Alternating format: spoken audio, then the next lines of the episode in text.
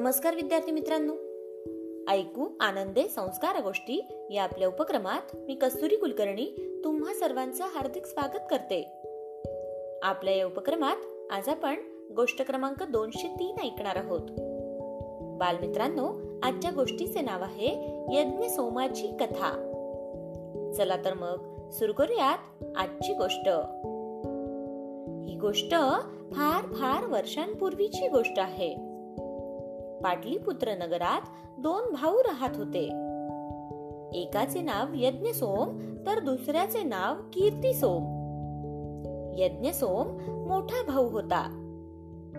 त्या दोघांनाही वडिलांची खूप संपत्ती मिळाली होती. पण यज्ञसोमाने आपली संपत्ती इतरांना सढळ हाताने मदत करण्यात खर्च केली होती. अखेर त्याचा सगळा पैसा संपून तो निर्धन झाला होता. कीर्ती सोम मात्र व्यवहारी आणि चतुर होता. त्याने आपल्या संपत्तीचा योग्य उपयोग करून संपत्ती वाढवली होती. एके दिवशी यज्ञसोम आपल्या बायकोला म्हणाला आपली परिस्थिती आता पालटली आहे. गरिबीच्या अवस्थेत इथे राहण्यापेक्षा आपण दुसऱ्या गावी जाऊया आणि तिथे काही काम मिळते का ते पाहूयात. तेव्हा त्याची बायको म्हणाली प्रवासाला जायचे म्हणजे वाट खर्चाला पैसे हवेत. आपल्या जवळ तर मुळीच पैसे नाहीत. मग आता कसे जाणार प्रवासाला? पण यज्ञ सोमाने गावातून बाहेर पडायचा निश्चय केला होता. तेव्हा मग त्याची बायको त्याला म्हणाली आपण जातच आहात तर आपल्या धाकट्या भावाकडे वाट खर्चासाठी थोडेसे पैसे मागा. त्याप्रमाणे यज्ञ सोम कीर्ती सोमकडे गेला आणि त्याने त्याच्याकडे प्रवास खर्चासाठी पैसे मागितले. पण त्याची बायको म्हणाली ज्याने आपले सगळे धन वाटेल कसे उधळले त्याला धन देऊन काय उपयोग? जो दरिद्री होतो तो आमच्या घरी पैसे मागायला येतोच कसा? मला काही समजत नाही. भावाला त्याच्या अडचणीच्या वेळी काही सहाय्य करावे असे कीर्ती सोमालाही वाटत होते. पण आपल्या बायकोमुळे त्याचे काहीच चालले नाही. मग सोमाने घरी येऊन सारी हकीकत आपल्या बायकोला सांगितली. देवच आता आपला सांभाळ करील असा विश्वास बाळगून ते दोघे गावाबाहेर पडले. यज्ञ सोम आणि त्याची बायको चालता चालता एका जंगलात येऊन पोहोचले. वाटेत एक भला मोठा अजगर त्यांना आडवा आला.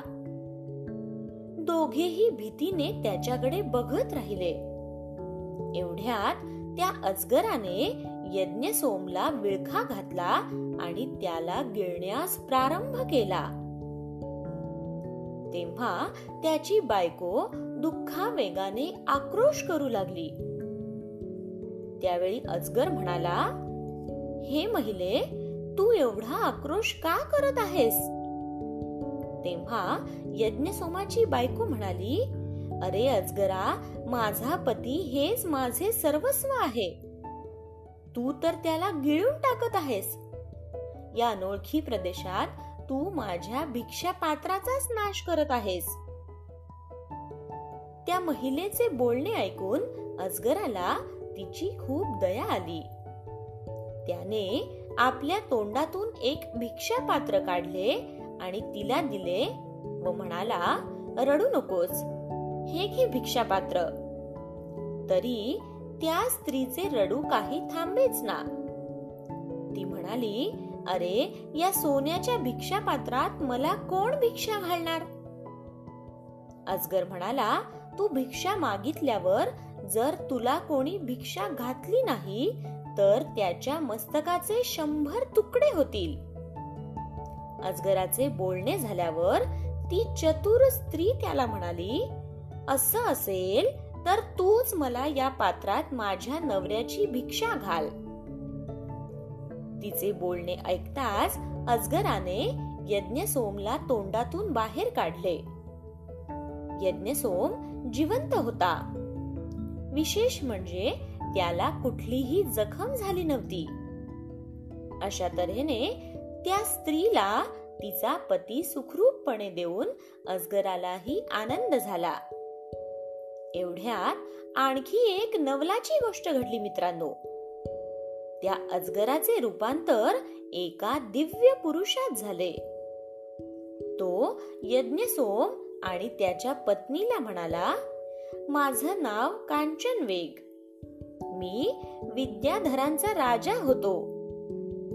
गौतम मुनींच्या शापामुळे मला अजगराचा जन्म मिळाला.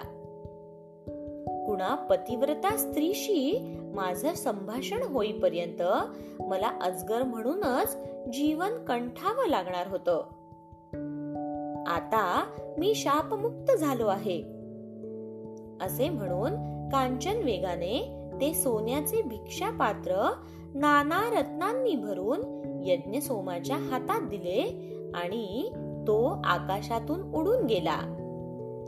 नंतर यज्ञ सोम आणि त्याची बायको नाना रत्नांनी भरलेले ते भिक्षा पात्र घेऊन पुन्हा आपल्या घरी आले आणि मिळालेल्या द्रव्याचा उपभोग गरजवंतांसाठी करत सुखाने राहू लागले. गोष्ट इथे संपली. कशी वाटली गोष्ट मित्रांनो? आवडली ना?